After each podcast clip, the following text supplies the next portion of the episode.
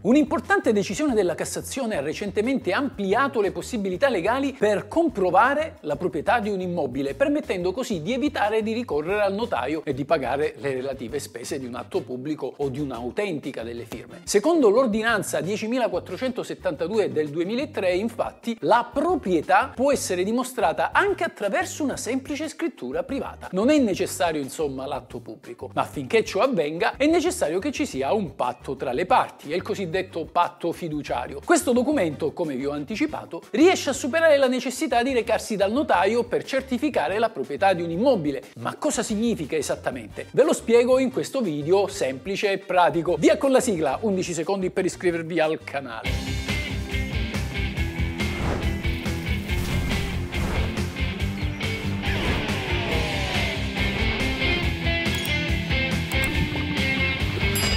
La legge. Ipotizziamo una persona che acquisti un immobile ma che per ragioni fiscali o per timore di un pignoramento lo intesti a un'altra, magari al fratello. Se tra i due un domani dovesse sorgere una lite, come farebbe il primo a rivendicare il bene nonostante la proprietà sia formalmente dell'altro? Bene, secondo la Cassazione, la proprietà del bene si può dimostrare anche con una semplice dichiarazione scritta dell'intestatario, il cosiddetto fiduciario. Questi può riconoscere in qualsiasi momento, anche quindi successivamente all'acquisizione formale della della proprietà di non essere l'effettivo titolare del bene e può farlo, come dicevo, con una semplice scrittura privata. Se c'è questo documento, il fiduciante, ossia colui che non figura come proprietario dell'immobile, è esonerato dall'onere di dover provare l'esistenza di questo patto, il patto fiduciario. Un accordo di questo tipo potrebbe essere molto utile in caso magari di coppie sposate o di conviventi in cui si voglia far figurare la proprietà in capo a un solo coniuge o partner, quando invece il bene è dell'altro o magari magari è stato acquistato in comunione. In questo modo la scrittura privata firmata anche dal solo fiduciario senza la firma del fiduciante elimina la necessità dell'atto notarile e risolve ogni possibile controversia in caso di separazione della coppia. Nell'ambito del diritto i patti fiduciari sono accordi che coinvolgono due parti dove una si impegna a trasferire un bene all'altra in futuro, secondo delle condizioni prestabilite dalle parti e l'altra si impegna a restituirglielo in caso di necessità o di richiesta. In pratica potrebbe essere il caso di una persona che acquista un immobile ma lo intesti a qualcun altro per vari motivi di convenienza personale. Se in futuro sorgesse una controversia, il primo potrebbe rivendicare la proprietà dell'immobile grazie a questa dichiarazione, grazie a questa scrittura privata, evitando la necessità quindi di un atto notarile. La Cassazione ha infatti riconosciuto che il fiduciante, ovvero colui che non figura come proprietario dell'immobile, come vi ho detto, non ha l'obbligo di dimostrare l'esistenza del patto fiduciario fiduciario, a patto che ovviamente disponga di questo famoso documento scritto. Vi faccio un altro esempio pratico. Una coppia acquista un immobile ma per questioni fiscali il bene viene intestato solo al marito. Successivamente l'uomo riconosce in una scrittura privata che metà della proprietà appartiene anche alla moglie. Se in seguito i due dovessero separarsi, la moglie potrebbe rivendicare la sua quota di proprietà mostrando la scrittura privata anche se manca la sua firma e anche se la firma del marito non è stata autenticata dal notaio. Il valore di questa decisione della Cassazione risiede nell'apertura di nuove strade legali per dimostrare la proprietà di un immobile, consentendo di superare la necessità del famoso atto pubblico. Questa è la legge.